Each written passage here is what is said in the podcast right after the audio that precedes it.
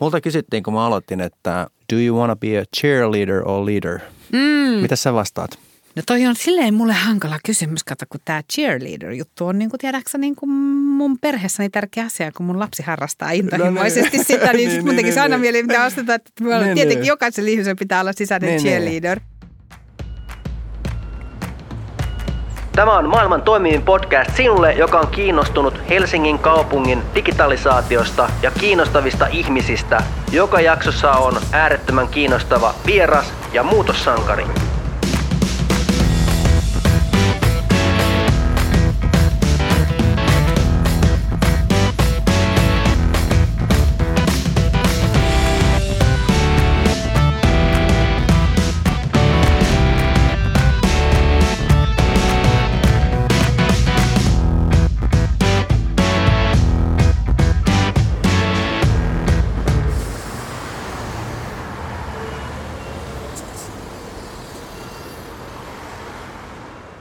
Eli mulla on vieraana Taru Tujunen, viestintäyritys Ellun kanojen toimitusjohtaja. Sä oot myös legendaarinen puoluesihteeri ja presidentin tekijä. Voi ei. Voi hei, miksi sanot noin? Eikö se ole hyvä esittely?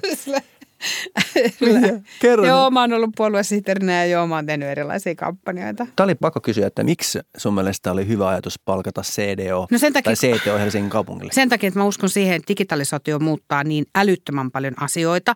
Ja jos emme saada tosi nopeasti myöskään julkisen sektorin sisään ikään kuin sen tyyppistä ajattelua, joka liittyy asiakaskokemukseen, joka liittyy kaikkeen tavallaan, niin kuin, koska mä uskon siis siihen ajatukseen, että kaikki mikä voidaan digitalisoida, tullaan digitalisoimaan ja mä luulen, että semmoisen ymmärryksen lisääminen organisaation sisässä, erityisen julkisen sektorin organisaation sisässä on ihan niin kuin fundamentaalisen tärkeää.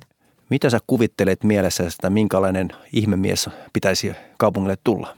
No mähän ajattelen sen jotenkin niin, että että sen tyypin keskeisen tehtävä olisi nimenomaan lisätä tietoisuutta niissä muissa tyypeissä tästä asiasta. Että tavallaan, että mä ajattelen niin, että se on se tyyppi, jonka pitää niinku itse tulla devaamaan jotain juttuja, tiedätkö, tai muuta. Vaan mä luulen, että sillä on iso semmoinen ikään kuin valistajan rooli organisaation sisällä, joka liittyy siis siihen, että mä siis oikeasti arvostan hirvittävän paljon suomalaista julkista sektoria palvelutuotanto-organisaationa, mutta mä en pidä niitä organisaatioita edelläkävijä organisaatioina. Ja samaan aikaan mä oon sitä mieltä, että paras tapa julkisen sektorin pitää ikään kuin tulevaisuudessa puolensa on se, että ne niin kuin reippaasti tarttuu niihin mahdollisuuteen, joita digitalisaatio niille tarjoaa. Mutta ne ei osaa tarttua niihin, jos ei joku kerro, mitä kaikkea tiedätkö, siellä voi niin kuin tavallaan olla. Ja mitä se ylipäätään edes ajattelullisesti tarkoittaa. Ja sen takia mä uskon siihen, että kaupungin CDOlla on iso rooli suhteessa siihen, että, että sen pitäisi pystyä niin kuin tavallaan sitä ajattelua levittämään siellä organisaation sisällä. Näetkö että se pitäisi olla semmoinen niin kuin evankelista? No kyllä se musta liittyy semmoiseen evankelista tyyppiseen rooliin. Joo, Niin. tiedätkö se semmoinen niin tavallaan oikein kunnon valistushenkinen ihminen tässä asiassa. Valistushenkinen ihminen. Joo, kyllä. Kyllä mä, Tota, mä, mä, siinä pitää joo. olla niin kuin sellaista paloa. Multa kysyttiin, kun mä aloitin, että do you wanna be a cheerleader or leader? Mm. Mitä sä vastaat?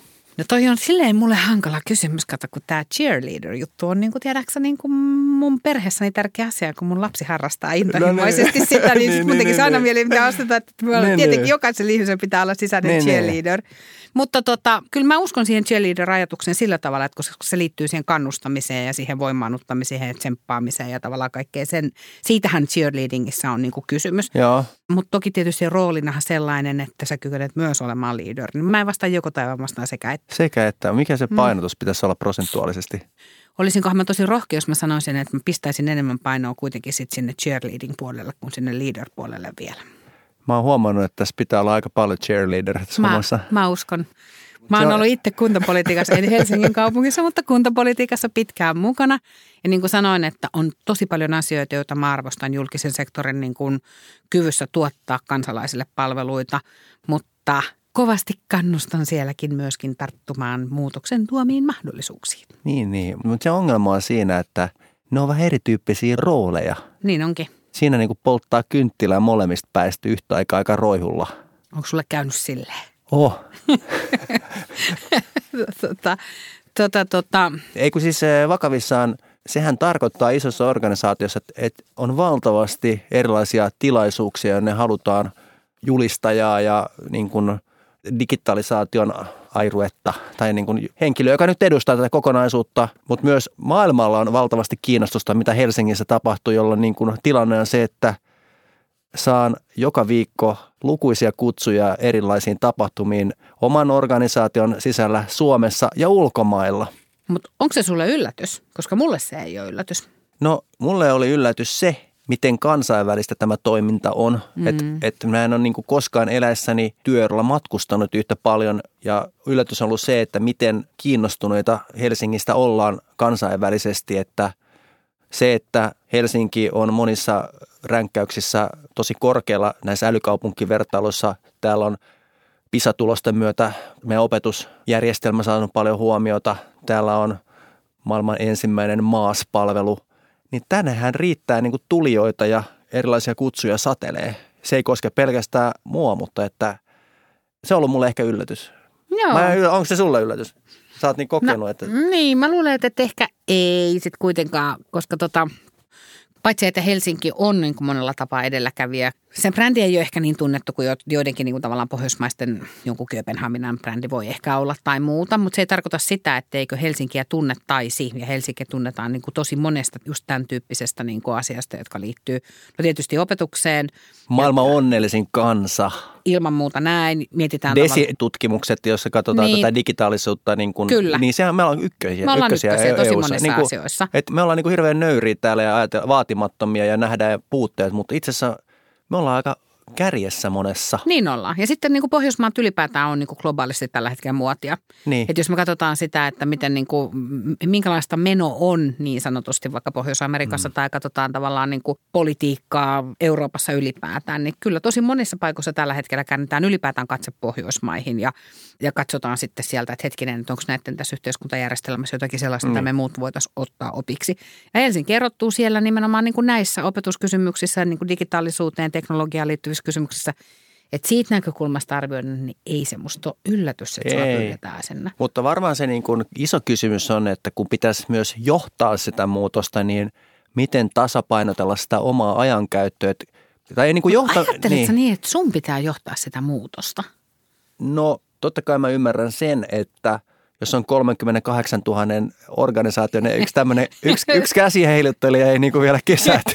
se ei vielä niin kuin tavallaan vielä muuta mitään. Mut, mutta sitten jos ajattelee niin, että kuitenkin niin kuin se henkilöityy isossa organisaatiossa muuhun, että mä oon siellä Ilman kaupungin muuta. johtoryhmässä ja vedän digitaalista johtoryhmää, joka on perustettu, niin jos haluaa nostaa niitä niin kuin ihan ylimmän johdon agendalle, niin ne niin kuin usein nyt on tullut mun kautta kuluneen vuoden aikana – Mm. Että et onhan se tietynlaista niin kuin suunnan näyttämistä ja ed- edell- mm. edellytysten mm. luontia se johtaminen. Että kyllä mä niin kuin näen, että esimerkiksi rakenteiden muuttaminen sillä tavalla, että ne mahdollistaa muutoksen aika keskeistä niin kuin johtajan tehtävää. Että luoda se ympäristö, jossa niin kuin tiimit voi onnistua, niin on sitä. Ja siihen mä oon niin kuin pyrkinyt, että ja niin kuin mä näen, että tämän tyyppisiä rakenteellisia muutoksia on tosi vaikea tehdä sieltä, niin kuin, jos sä oot organisaatiotasolla kuusi vai miten sä näet? No siis mä näen sen sillä tavalla ihan samalla tavalla, että jotta muutos olisi mahdollisen, niin niiden rakenteiden pitää tukea niin. sitä.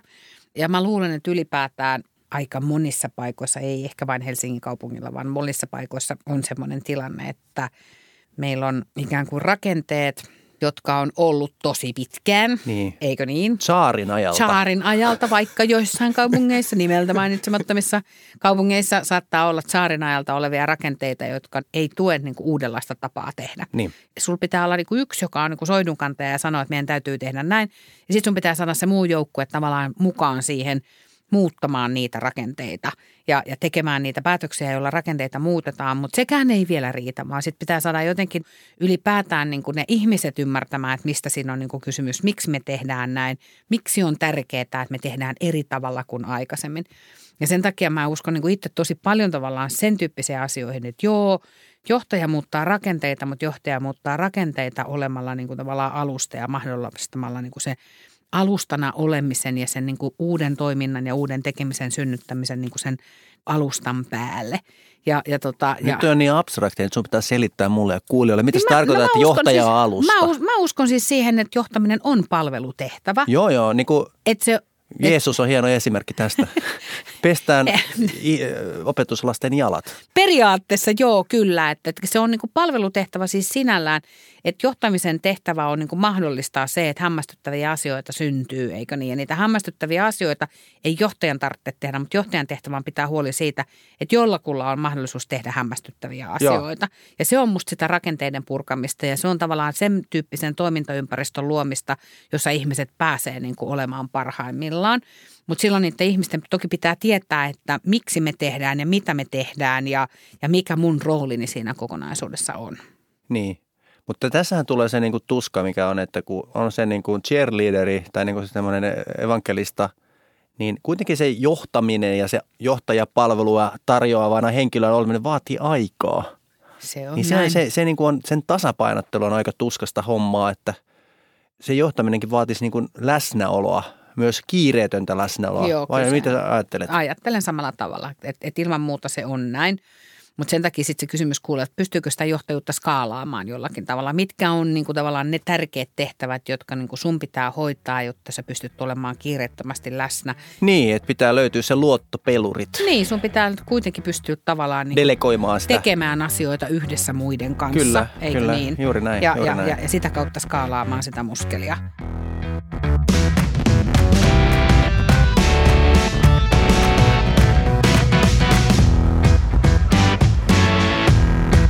Minä rakastan podcasteja ja sen takia haluan tehdä myös maailman toimivinta podcastia, jotta taso säilyy. Oletko itse läsnä alaisillesi? En riittävästi, pitäisi olla enemmän.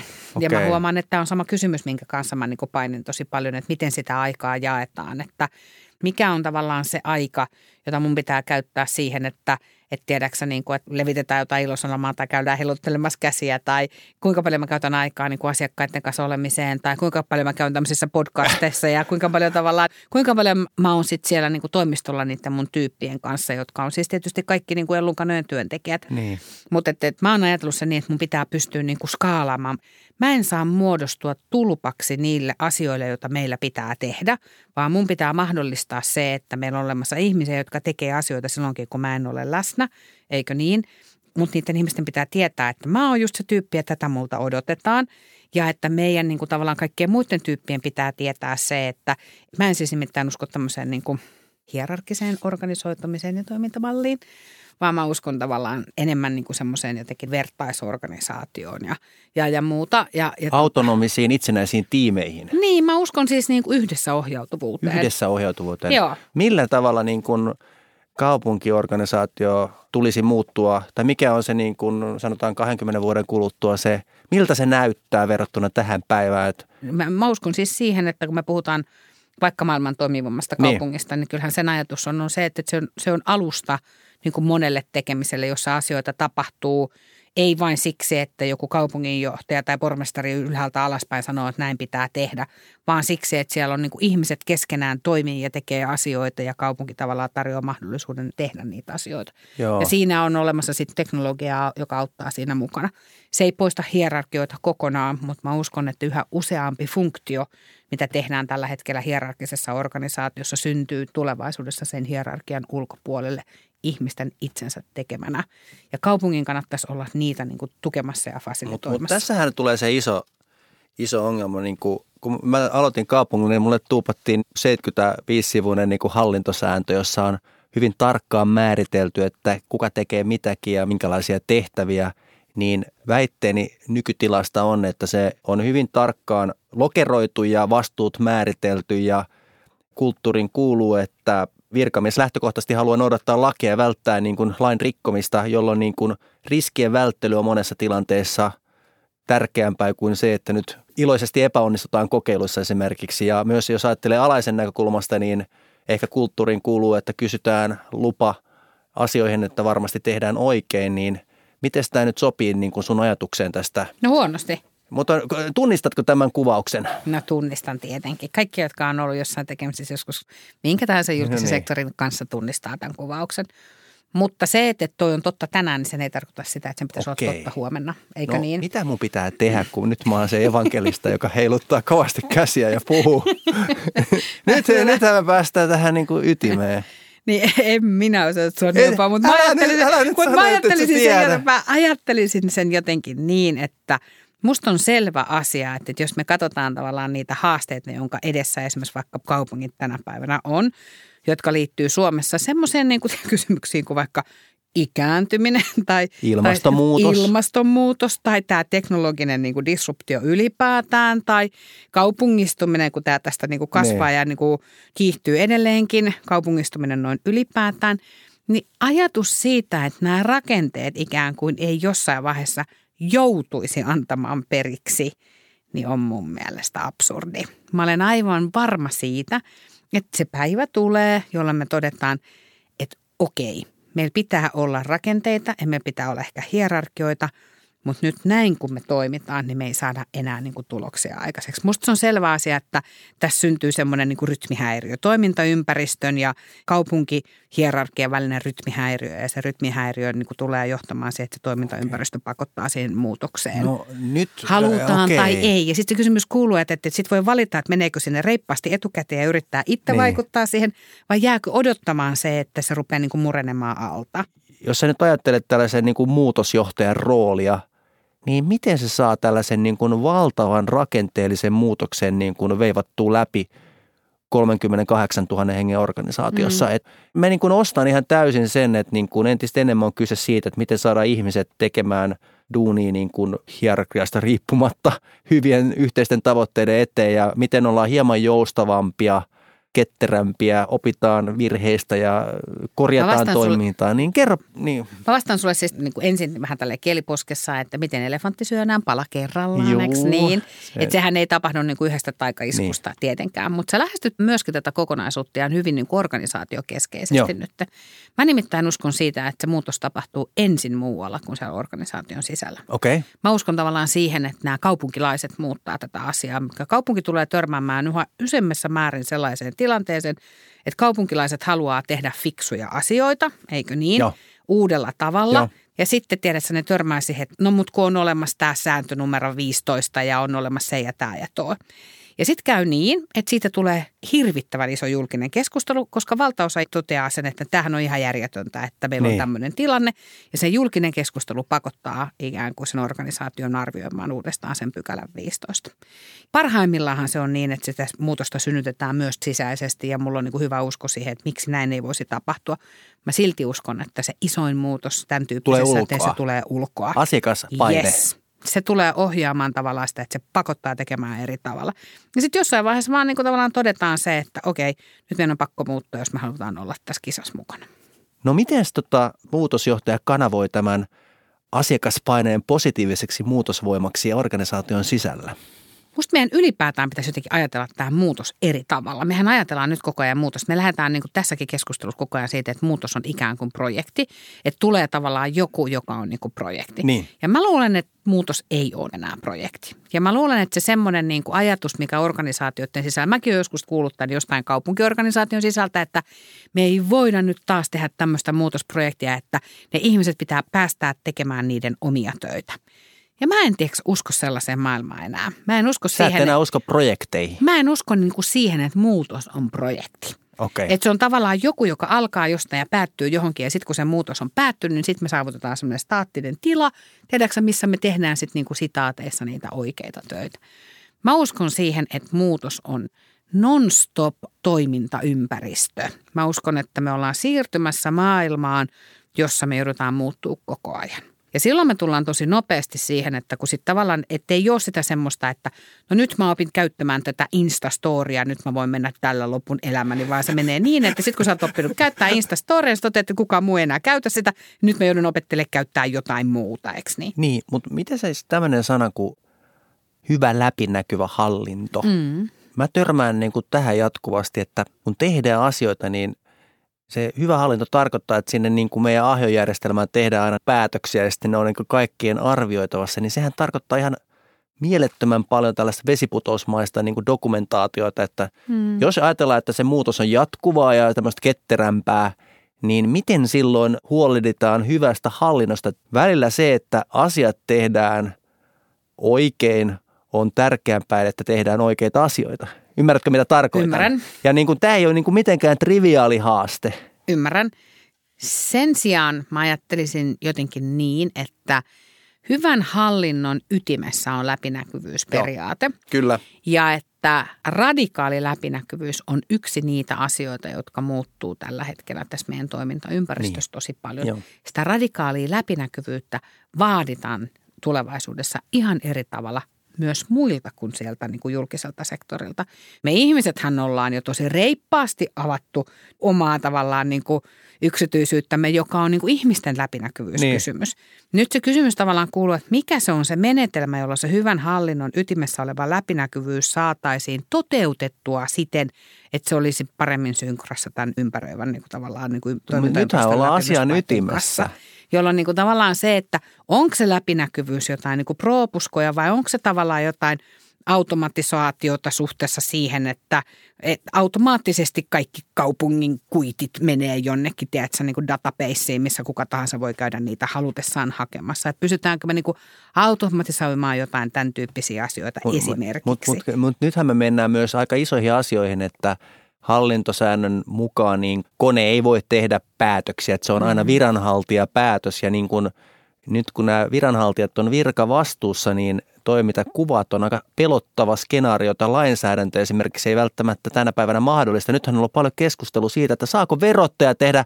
automatisoituja verotuspäätöksiä, että se lainsäädäntö, mm. niin kun oikeuskansleri totesi, että tämä on niin kuin laitonta. Kyllä, näin on. Niin kuin aika hurjaa puhetta. Mustahan me ollaan koko ajan tavallaan, niin jos me puhutaan niin kuin lainsäädännöstä niin. tai puhutaan perustuslaista. Perustuslaki, joka on tosi hyvä, että me suhtaudutaan siihen vähän niin kuin konservatiivisesti ja se takaa tietyt perusoikeudet tietysti suomalaisille. Samaan aikaan musta esimerkiksi tämä rytmihäiriö, mistä puhun, niin, niin. sehän näkyy juuri tuossa kohdassa. Kun toimintaympäristö muuttuu, niin meidän lainsäädäntöhän on koko ajan niin, jäljessä. jäljessä monessa Joo. asioissa. Ja sen takia musta esimerkiksi niin kuin lainsäädäntöprosessin, musta meidän pitäisi niin kuin kyetä näissä kohdissa aina arvioimaan niin kuin esimerkiksi sitä, että mitkä on niitä asioita oikeasti, joita kone ei saa päättää, mutta mitkä asiat itse asiassa voisi olla sellaisia, että on järkevää, että kone päättää. Onko siinä nyt mitään järkeä ihan oikeasti, että, tiedätkö, että jos sä ajelet Helsingin kaupungin taksikortilla, tiedät sä jonnekin ja sitten kun se hyvän hallinnon periaatteessa pitää olla läpinäkyvä, niin mitä ihmettä samalla kun sä teet siitä kuluselvityksen, sä voisit ihan hyvin painaa jotain nappia ja se menee suoraan jonnekin, tiedät sä, niin kuin hmm. jonnekin ilman, että siis siinä on niin kuin jotain hallintoihmisiä siinä välissä ihmettelemässä Että joku viranhaltija hyväksy mun matkalaskua. Tiedätkö, niin kuin, että siinä on jotain tavallaan, niin kuin, että meidän pitäisi jotenkin tavallaan pystyä niin kuin ymmärtää se, että mitä se läpinäkyvyys tarkoittaa. Että se, että kun viranhaltija hyväksyy sun matkalaskun, niin sitten mä ajatellaan, että joo, joo, joo, nyt me katsotaan, kato, että, että mihin sä ajelet sillä taksilla – No tämä julkisuushan hoitaa sen homman, tiedät sä, että sun ei ehkä hirveästi tee Iltasa, mieli. Iltasanomat, Iltasanomat huolehtii sen, tiedät sä. niin, olettaa, että se näkee, että miten mä matkustan. Kun se pointti on just tässä, niin. kun siinä on kysymys siitä läpinäkyvyydestä ja silloin tavallaan se, meidän pitäisi uskaltaa katsoa vähän eri tavalla näitä asioita. Ja ymmärrän tosi hyvin, kun sanon tänne, että se on ihan todella paljon helpommin sanottu kuin tehty. Mutta mä luulen ihan oikeasti, että tehokkaampi valvoja, esimerkiksi vaikka niissä sun taksimatkossa, joka on pieni ja hölmö esimerkki, mutta paljon tehokkaampi valvoja siinä on iltasanomat tai julkinen keskustelu kuin joku virkamies, joka stämppää sen ja katsoo, että vai niin, nyt se on ajellut taksilla ja siitäkin on tullut kahdeksan euron lasku.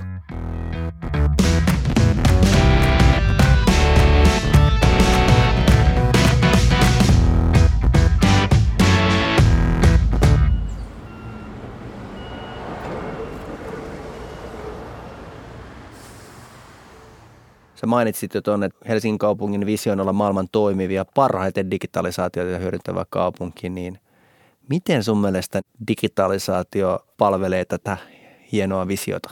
Mm, mä toivon, että se erityisesti muuttaa meidän tapaa ajatella sitä, mitä kaupunki on. Et se, että joo, mä uskon, että se voi olla parempia digitaalisia palveluita ilman muuta ja kaikkea sen tapaisia asioita. Mutta mä toivon ihan erityisen paljon sitä, että se modernisoi meidän tapaa ajatella sitä, mitä kunta tai kaupunki on kun kunnan perusideahan liittyy siihen, että se on ihmisten niin kuin lähiyhteisö. Joo. Tai se on niin kuin tavallaan palvelutuotantokone. Joo, kyllä. Ja meillähän on tosi perinteinen tapa, ja se on pala ihmisten identiteettiä. Ja meillä on tosi perinteinen tapa lähestyä ikään kuin sitä instituutiota, jota kutsutaan kunnaksi tai kaupungiksi. Mikä, miten sä kuvaat sitä lähestymistapaa tällä hetkellä? No siis suomalainen kuntakenttähän on syntynyt siis silloin, kun niin kuin hevosella on menty kirkkoon kirkkoon. Niin. Eikö niin? Niin. Ja tavallaan siinä on tapahtunut itse asiassa yllättävän vähän muutoksia suhteessa siihen.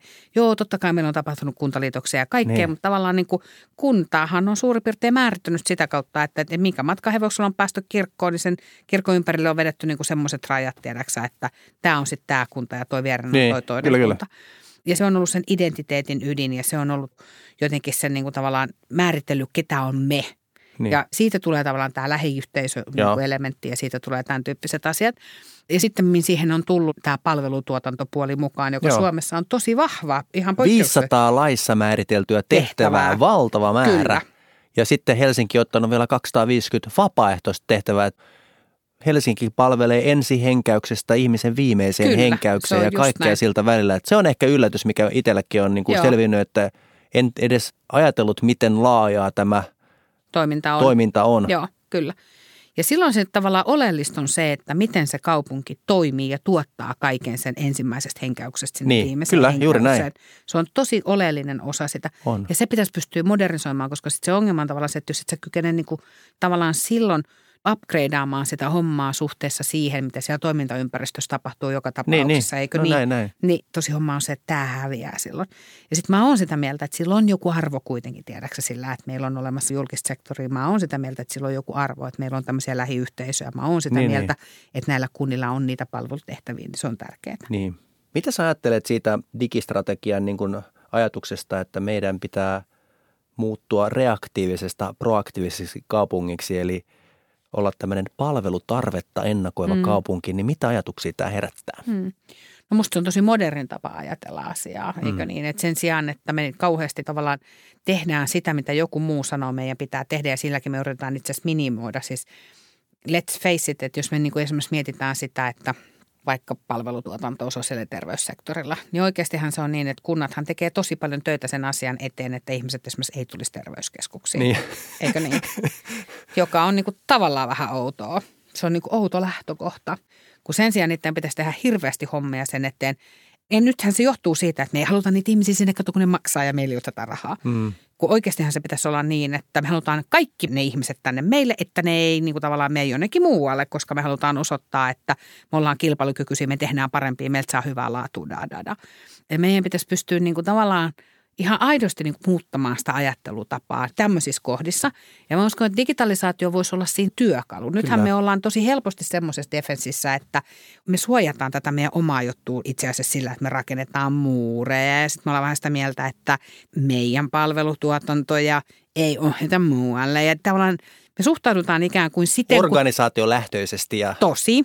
Ja me suhtaudutaan siihen vähän samalla tavalla, kun me ajatellaan, että no kyllä tämän globalisaatio varmaan voi pysäyttää sille, jos me rakennettaisiin vaikka tuohon tuommoinen muuri tuohon rajalle, joka vaan sille okei. Okay. Että että ajatellen, että sitähän ei voi siis pysäyttää. Niin. Ei sitä pysty pysäyttämään Yhdysvaltain presidenttikään, vaikka se sen niin. Niin tavallaan haluaa sellaista Niin. uskotella, että se voisi.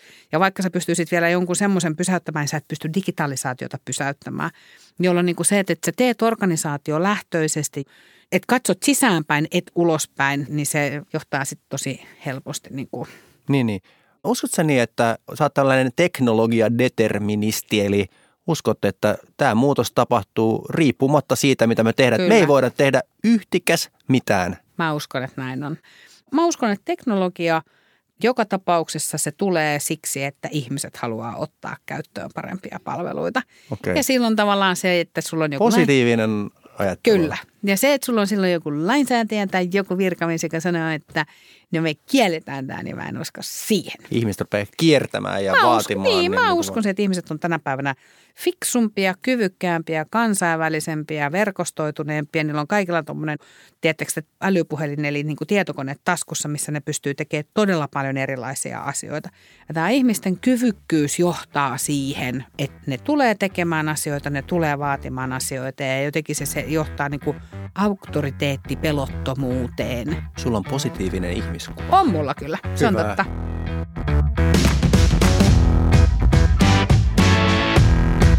Muutossankari.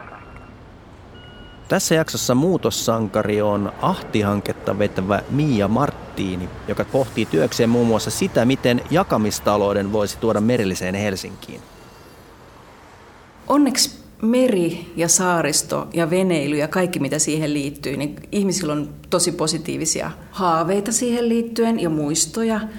Mä oon oikeastaan tullut tänne julkiselle puolelle Helsingin kaupunkiin tekemään Ahti-projektia, joka on tämmöinen merellisen Helsingin yritysekosysteemihanke. Ja siinä pyritään muuttamaan niitä käytäntöjä, miten yleensä noita merellisiä resursseja käytetään. Et kun Helsinki on historiallisesti tämmöinen saaristolaiskaupunki, että se on meidän, meidän niin kuin DNAssa, jotta tämä kukoistaisi tämmöinen jakamistalous täällä kaupungin vesillä, niin täytyy myös olla näiden yritysten yhteistyötä.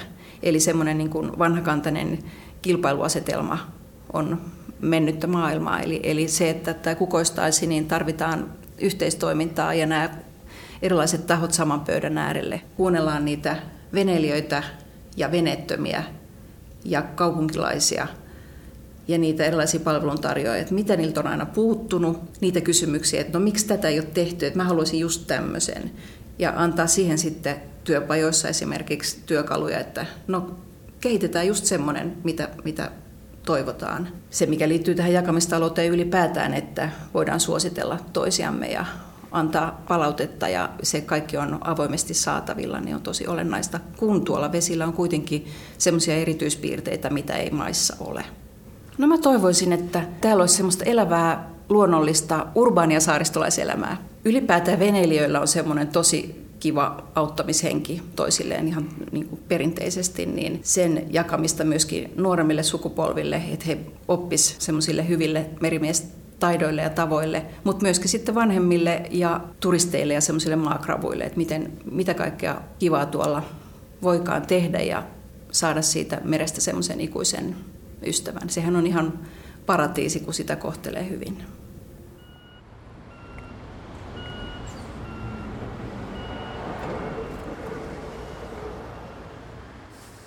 Ei mä oon tykittänyt tosi paljon kysymyksiä. Nyt sä saat kysyä multa niin kuin ihan tasapuolisuuden vuoksi jonkun hyvän kysymyksen. Viihdytkö se sun nykyisessä hommassa? No viihtyminen on vaan niin kuin jännä tapa kysyä, että kaikkiin töihin sisältyy... Että mä kysyn sanalla viihtyykö Niin mitä sun mielestä viihtyminen tarkoittaa töissä? Niin siis mä uskon siis siihen, että tämä nopeasti muuttuva maailma tulee tarkoittamaan sitä, että ihmisten esimerkiksi semmoista kognitiivista niin kuin kannattelukykyä tullaan, ihmisiltä tullaan vaatimaan siltä osin enemmän – ja se johtuu tavallaan siitä, että yhä vähemmän meillä on sellaisia siiloja, jotka liittyy työhön tai vapaa-aikaan tai mm. tämän tyyppisiä asioihin, vaan ne on asioita, jotka menee sikin sokia ja loiskuu toinen toisessa puoleen siitä tulee kokonaisuus. Ja siinäkin kokonaisuudessa ihmisen pitäisi pystyä viihtymään. Mulla tämä työ ja vapaa-ajan raja on vähän hämärtynyt ja teen työtä intohimolla ja koen, että pystyn tässä tehtävässä parhaassa tapauksessa vaikuttaa merkittävästi – asioihin ihan positiivisella tavalla ja samalla kipuilen sen kanssa, että samalla kun annan parhaat paukkeni töissä, niin perheeni on kärsinyt. niin tämän tasapainon löytäminen ei ole mitenkään helppoa, että jos työ on plussalla, niin sitten taas perhe-elämä mennään mennä miinuksen puolelle. Että miten mä löydän tämän tasapainon, niin tässä on ehkä tällaista teemaa tälle tulevalle vuodelle, että miten niin kuin tämä kokonaispaketti saadaan paremmin toimimaan. Ehkä sulla olisi tähän loppuun joku hyvä vinkki mulle tähän. Niin kuin... En mä tiedä, onko minulla mitään hyvää vinkkiä. Mä, no, ymmärrän sen, mitä mä tarkoitan. Mä voin antaa vertaistukea ymmärrän siihen. mitä mä tarkoitan. Joo, ymmärrän. Ei, mä voin antaa... ihan helppo kyllä. Joo, niin mä, voin, mä voin antaa vertaistukea tuohon asiaan. Tota, Mut, tota, tota, niin, toi, toi. Okay. Mutta jos mulla on toinen kysymys sulta, niin mä kysyisin sulta, no, että sitten. koetko sä tekeväsi merkityksellistä työtä? Koen. Koen, että kuntasektorilla pitäisi itse olla parhaat tekijät, koska me tehdään yhteisten asioiden niin kuin eteen töitä ja jos me tätä isoa niin kuin tankkeria pystyy niin kuin reivaamaan uuteen suuntaan niin, ja vaikuttaa positiivisella tavalla omien työntekijöiden tai kaupunkilaisten elämään, niin mä koen siinä suurta merkityksellisyyttä. Se on ollut iso teema mun työuralla, että mä oon välillä kipuillut merkityksellisyyden kanssa, erityisesti työskennellessäni pelialalla. Että mietit, onko tässä mitään järkeä, että mä teen jotain pelejä. Mm, et, et kyllä tämä niinku merkityksellisyys on ollut iso tekijä, minkä takia mä tulin tänne kaupunkiorganisaation töihin. Kiva kuulla. Kyllä. Hei, miltä tämä on tuntunut tämä keskustelu? Ihan semmoiselta hyvältä reippaalta muutoskeskustelulta. Hyvä. Miltä se susta on tuntunut? Tota, mä, en, mä en ollenkaan pysynyt käsikirjoituksessa, mutta ihan hauskaa oli. Mä en tiedä kumman vika se oli. Kiitos. Kiitos. Kiitos Taru.